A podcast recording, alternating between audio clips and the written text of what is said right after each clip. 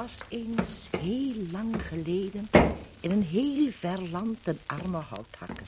Die dag aan dag van de morgen tot de avond moest zwoegen om voor zo'n vrouw en zijn twaalf kinderen het brood te verdienen. Ze woonde aan de rand van een donker bos. Wel, nee, vijf jaar geleden woonden er hier aan de Noordzee tienduizenden Nederlanders die de hele dag hout moesten hakken voor een noodkacheltje, om voor hun gezinnen althans verteerbaar voedsel te kunnen koken. We hakten houtjes, u en ik. We hakten allemaal houtjes. Maar onze gedachten waren er niet bij. Die sprongen ongeremd vooruit naar de dag die eenmaal komen moest en die we heden herdenken. 5 mei, dag van vlaggen en bloemen.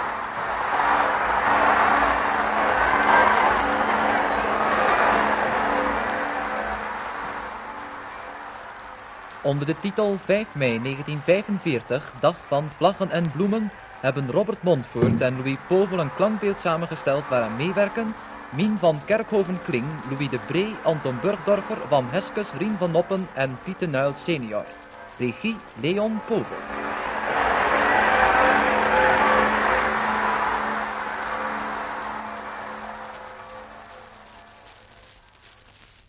Zijn die tulpenbollen nou nog niet gaar? Nee, nee, maar ze staan ook pas anderhalf uur op. Hm. Zijn er nog houtjes? Nou, kijk maar in het doosje. Ik hoop dat we het ermee zullen halen. Wat? Het einde van de oorlog? Nee, die van tulpenbollen natuurlijk. De oorlog? Ach, was het maar waar. Ah, die duurt nog wel een jaartje. Maar Mien, heb je dan niet in trouw gelezen dat... Natuurlijk, en ook in het parolen in de waarheid. En verteld hebben ze me ook genoeg. Maar Dick zei dat... Och, wat Dick. Dick is altijd pessimistisch. Die gelooft nog niet in de bevrijding als hij de galieerden over de dam ziet rijden. Wil je alsjeblieft eens even aan een dolle dinsdag denken? Ja, toen heb jij je ook blij gemaakt met een dode mus. Goed, het bleek een dode mus. Maar in elk geval ben ik blij geweest. En de dagen dat ik in die vijf jaar blij ben geweest, echt blij, nou die kan ik tellen. Kom, nou laten we nog geen ruzie maken.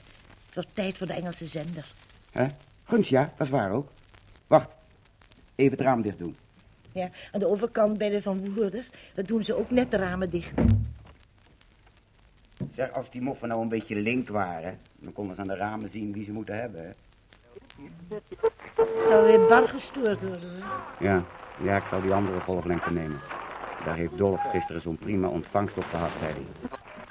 avec une réduction, avec une production de l'ordre de 40. The Queen's car has just been seen coming round the corner. First come the military police. The excitement is growing greater and greater. The sun is shining beautifully and everywhere there are orange flags out.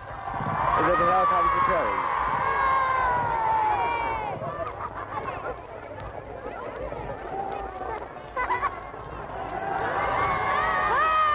And numbers of children crowded round the microphone and started singing the Dutch national anthem.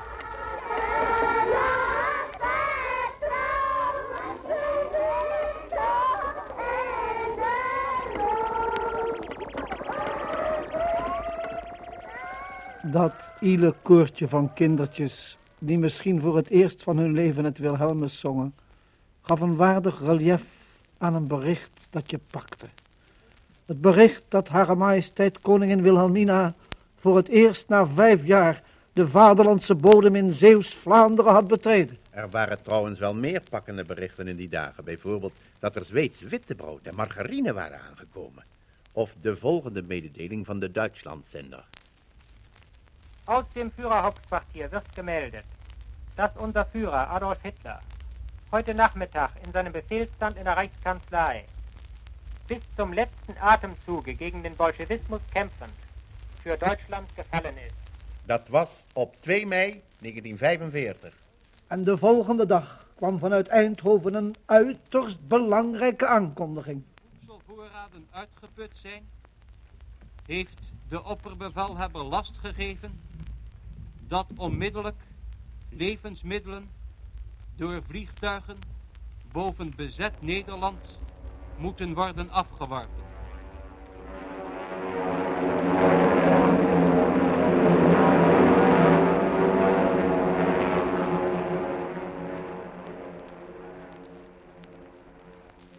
Doodstil, in strak gespannen aandacht luisterend, zitten we met z'n achter rondom de tafel en luisteren naar het boeiende relaas van de vriend die na achter bij ons kwam aanwippen, zo van Schiphol, waar die hemelse voedselpakketten hoog opgestapeld lagen. Voor hem op tafel liggen op een schotel twee kaakjes, drie zuurtjes, een halve reep en een paar sigaretten. En onze ogen worden als een magneet naar dat bordje getrokken. Ja, zo was het in die dagen. Acht volwassen Nederlanders konden als kleine kinderen zitten te turen naar twee kaakjes, drie zuurtjes, een halve reep chocola en een paar sigaretten.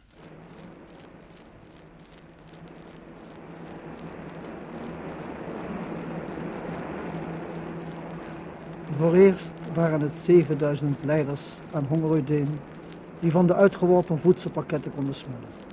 Zij hadden het dan ook het hardst nodig. Op de tweede plaats werden 3000 weeskinderen van dit uit de lucht gevallen voedsel voorzien. En het bleef niet bij één zending. 250 vliegtuigen brachten 300 ton.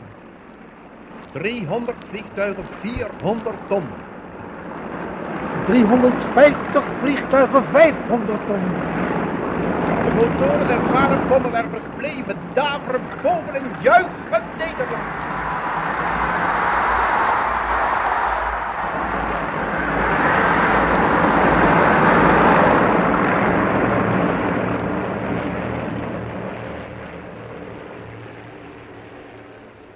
Maar het was niet alleen voedsel waarop we wachten.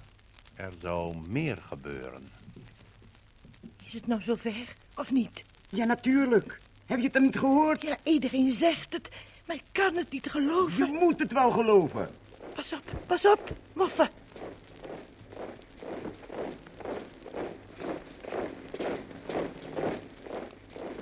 Ze marcheerden nog keurig, al keken ze wat vreemd. En dat maakte je wat onzeker. Toch voelde je het aankomen. Het hing in de lucht. Ieder ogenblik kon het een feit worden. De voortekenen konden niet bedriegen. En ja, op 4 mei kwam ze over de BBC, de aankondiging waarnaar we vijf harde jaren lang rijkhalzend hadden uitgezien. This is London calling in the European service of the BBC. London calling Europe with the night news in English. Allied Supreme Headquarters announced that all the German forces in northwest Germany, Holland, and Denmark have surrendered to Field Marshal Montgomery. The surrender becomes effective at 8 o'clock DBST tomorrow morning. Op straat horen we rumoer. Eerst nog onderdrukt wat gemompel van stemmen. En dan een kreet. De huisgenoten vliegen naar de erker. Wij, twee onderduikers, blijven zitten. Maar ik voel een kriebel in mijn keel en een koude rilling langs mijn rug. Dan vliegt de buurman rechts de straat op en brult het nieuws met schorre overslaande stem en de kreet wordt door anderen overgenomen. Ze hebben gecapituleerd. We zijn vrij. Mijn gastheer van de laatste drieënhalf jaar sleept me naar de erker, duwt me naar voren en daar sta ik voor het eerst sinds lange, lange tijd. En ik kijk naar buiten, naar de mensen en de mensen kijken naar mij. Mijn overbuurmeisje geeft een verraste kreet en begint enthousiast te wuiven en ik lach.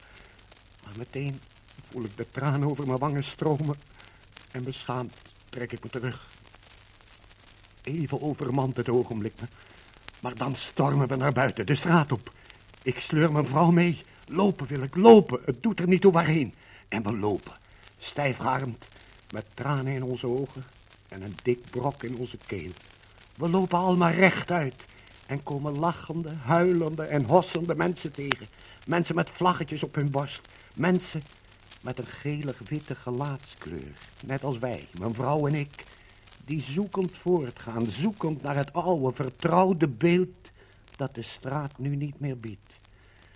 En later, als we weer thuiskomen en ik doodmoe op mijn bed neerval, jaagt en bruist het door me heen.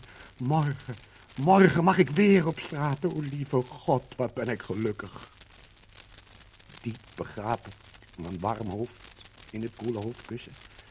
En ik voel hoe op dat ogenblik de dankbaarheid voor het bestaan door mijn ganse lichaam stroomt en het ontspant.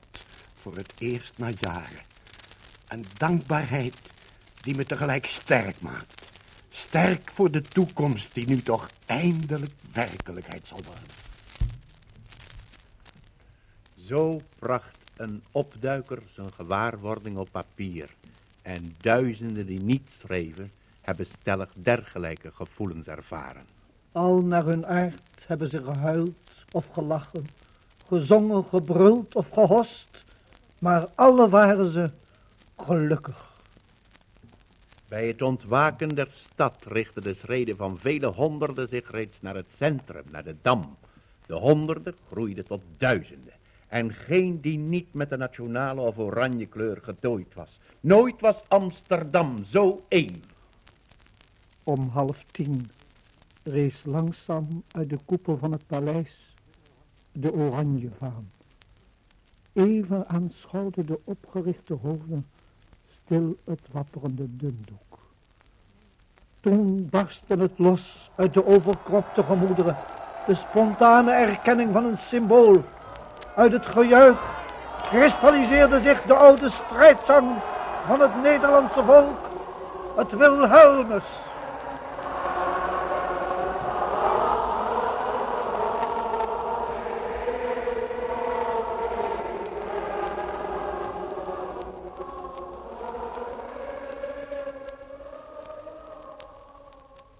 Op het zand aan de stadionkade staat een Engels vliegtuig. Wat? Wat vertel je me nou? Oh nee, ik geloof er geen steek van. Ik heb het zelf gezien. De piloot is een Nederlander. Hij is op bezoek bij familie. Kom nou. Werkelijk, hierachter, op het Fontuilplein, op het hoekje, boven de melkzaak. Ik ken hem zelfs van gezicht. Het is de zoon van een Eindhovens makelaar. Geloof me nou maar. Kom mee, en kom mee zeg. Kom nou, kom. Het plein stond zwart van de mensen. Het leek wel de Dam bij een koninklijk bezoek.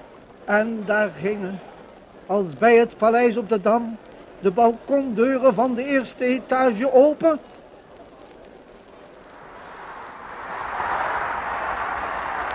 En een jonge Nederlandse vliegenier, wing commander in de Royal Air Force, trad naar buiten en sprak de menigte toe. Voor de wachtende vertegenwoordigde hij het koninklijk huis.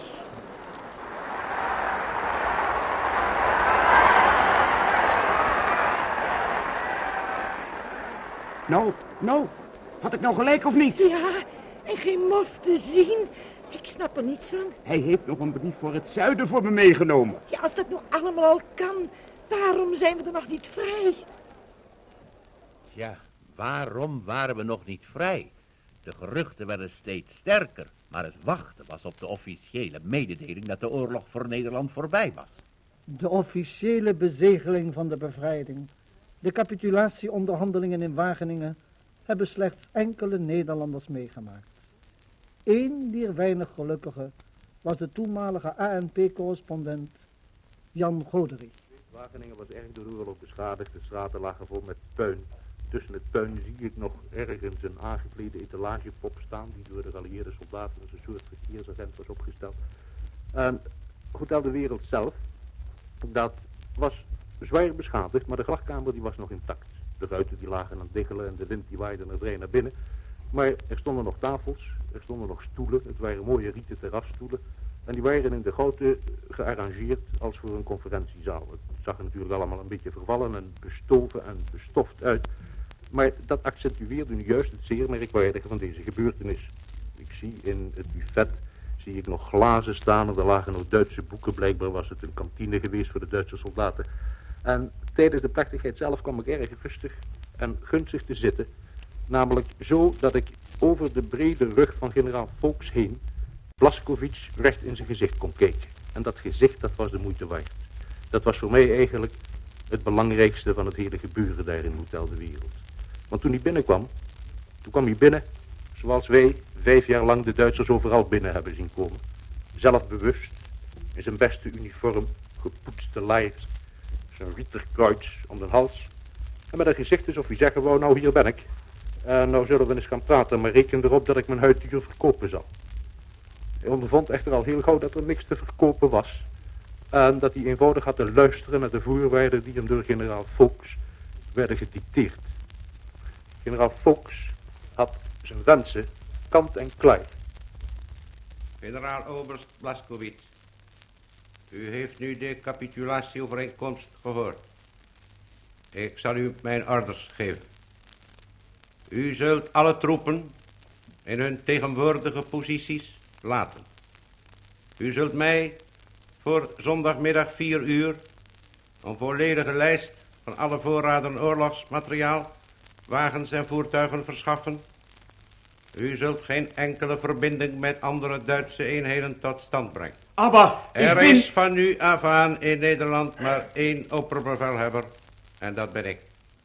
Ik geef u mijn orders en u geeft ze door aan uw troepen. Begrepen? Jawohl, Herr Oberbefehlshaber. U zult dadelijk al het personeel van de concentratiekampen laten arresteren. De kanalen in orde brengen en de mijnenvelden opruimen. Zult u deze bevelen opvolgen? Jawohl. Jawohl. Aber ich muss erst überlegen, wie ich alles erledigen soll. U kunt een kopie meenemen en bestuderen.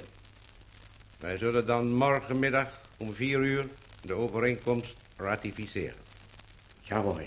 De geallieerde troepen zullen vanaf zondag 6 mei de vesting Holland binnenrukken. De Duitse officieren blijven aansprakelijk voor de discipline. Jawohl. Ik zal de Duitse troepen uit Nederland verwijderen, zo gauw ik kan, en hen laten brengen naar het door de Britten bezette deel van Duitsland. De spoorwegen en waterwerken, machinerieën, pompen en sluizen moeten onmiddellijk in werking komen. Aber das wird oft sehr schwer sein, denn wir haben kein Öl und kein Benzin. Ik wil direct met de werkzaamheden op de wegen beginnen. Alle Duitse troepen moeten op de hoogte worden gebracht. Ich werde das sofort nach meiner Rückkehr erledigen. All right. U kunt de kopie meenemen. Ik kom morgenmiddag om vier uur in het Duitse hoofdkwartier. En dan moet u tekenen. Denk erom dat zich geen incidenten voordoen, want ik zal er de Duitse officieren voor aansprakelijk stellen. Jawohl. En tijdens dit hele dictaat gebeurde het voor ons Nederlands, Nederlanders niet zo merkwaardige, maar toch wel, nou, ik zou haast zeggen, verheven verschijnsel dat deze generaal, die als een zelfbewust man met een veroveraarsgezicht was binnengekomen, heel langzaam in elkaar schrompelde, tot er niets van over was gebleven dan een klein mannetje, beschroomd en uiteraard kruiperig. Die, als hij nog een enkele keer het woord te nemen, netjes en beleefd was en generaal Volks aansprak met uh, Herr Oberbefehlshaber, uh, wenn Sie es genehmigen, Herr Oberbefehlshaber, dan möchte ich toch vragen, en zo weiter. U begrijpt het hoe de situatie was. En ik moet eerlijk zeggen, we hebben ervan zitten genieten. Het was zo dat toen het afgelopen was, toen haalde Blaskowitz zijn schaar in. Want toen hij het hotel verliet, te midden van tientallen vijandige uniformen en op zijn wagen stond te wachten, kwam deze nog niet vlug genoeg om hem uit zijn benarde positie te bevrijden. En toen zijn chauffeur eindelijk voorreed, toen begon hij hem op een echte Duitse manier uit te kafferen. En zichtbaar opgelucht stapte hij in en pijlsnel vertrok de auto in westelijke richting. Dat was Blaskowitz, dat was Wageningen, dat was de definitieve ondergang van het Duitse leger in Nederland. Dat was de lang verbijde met de glorieuze bevrijding van ons vaderland. En eindelijk, daar kwamen in levende lijven de Canadezen. Opgekropte jubel leidde uit duizenden kelen. Bloemen wierpen onze bevrijders toe. En we wisten niet hoe onze hevige vreugde dat uiten moesten brengen. De vlaggen spraken ervan. Dat driekleurige dundoek van ons herrezen vaderland. De feestelijk getooide menigte vertolkte met stralende ogen en monden waarvan de lach niet week. Sterke mannenarmen hieven kinderen omhoog. Juich, jongen, juich. Vrouwen huilden. Mannen, sidderend van overweldigende emotie, maakten gebaren onmachtig om dit grote, diepe gevoel te vertolken. We zijn vrij, vrij, vrij. Deze Canadese jongens zijn de beelden van het vijf jaar lang zo heet gekoesterde bevrijdingsuur. Tierend, schaterend, dol verheugd, ons zonder reserve overgevend aan een laaiend geluk. Zo hebben wij deze intocht ondergaan. En wij zullen onze kindskinderen ontroerd verhalen dat wij erbij geweest zijn. Nu was het ogenblik gekomen waarop we eindelijk de vrijheid zagen. De vrijheid zagen in die kwieke motorrijders die in een voor ons toen geheel vreemde houding op hun motoren zaten. In die auto's die anders waren dan alle andere auto's die wij kenden. In die uniformen die we nog nooit hadden gezien. Overal laaide er een groot enthousiasme op wanneer tussen de bevrijders een Nederlander werd ontdekt. Het was een vreugde, een geestdrift die niets te maken had met de gluiperige valse romantiek die de Duitsers met royale hand over de soldaat en zijn uniform hadden uitgesmeerd. Nee, we hadden geen tijd voor romantiek. En bovendien stond ons hoofd er helemaal niet naar. In die verwarde dagen... Levensmiddelen door vliegtuigen boven bezet Nederland moeten worden afgeworpen. Op de grenslijn van een afgesloten tijdperk... Das ist ganz sicher. Diesen Krieg überlebt kein bürgerlicher Staat. En van een periode van hernieuwd zelfbesef. Eindelijk zijn we nog baas op eigen erf en aan eigen haard. Te midden van een stroom van soms tegenstrijdige en altijd schokkende berichten. Adolf Hitler. Heute Nachmittag in seinem Befehlsstand in der Reichskanzlei. Bis zum letzten Atemzuge gegen den Bolschewismus kämpft Supreme Headquarters announced that all the German forces in northwest Germany, Holland and Denmark have surrendered to Field Marshal Montgomery. Nee, toen hadden we geen behoefte aan romantiek. We wilden alleen maar juichen, zien, weten dat we vrij waren. We wilden alleen maar trachten te omvatten welk een geschenk ons was gegeven op die dag die met bloemen overdekte tanks binnentrokken in ons land, in ons dorp, in onze straat en zegevierend voortrolden onder de vlaggen die van alle huizen wapperden. En met die vlaggen en die bloemen, met ons gejuich, met onze stille tranen ook, wilden wij hen danken die met grote offers onze vrijheid hadden geplant op die smalle strook grond die Zeeuws-Vlaanderen heet.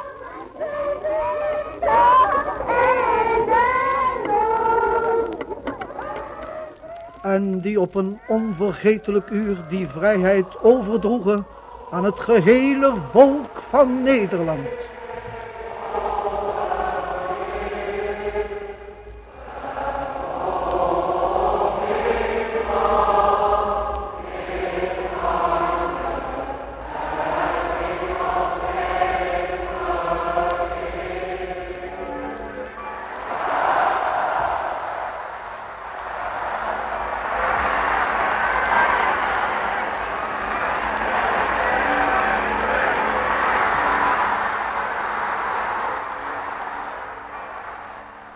Dit klankbeeld over 5 mei 1945, dag van vlaggen en bloemen, werd samengesteld door Louis Povel en Robert Montvoort, die gegevens verzamelden in de archieven van het Nederlands Persmuseum en verschillende dagbladen, in het historisch archief van de discotheek de Nederlandse Radio-Unie en uit mededelingen van ooggetuigen. In dit klankbeeld hoort u de stemmen van Mien van Kerkhoven-Kling, Louis de Bree, Anton Burgdorfer, Van Heskes, Rien van Noppen en Pieter Nuil senior. Verder hoorde u Jan Goderie. Geluidstechniek Adrie Lievense. Regie Leon Pover.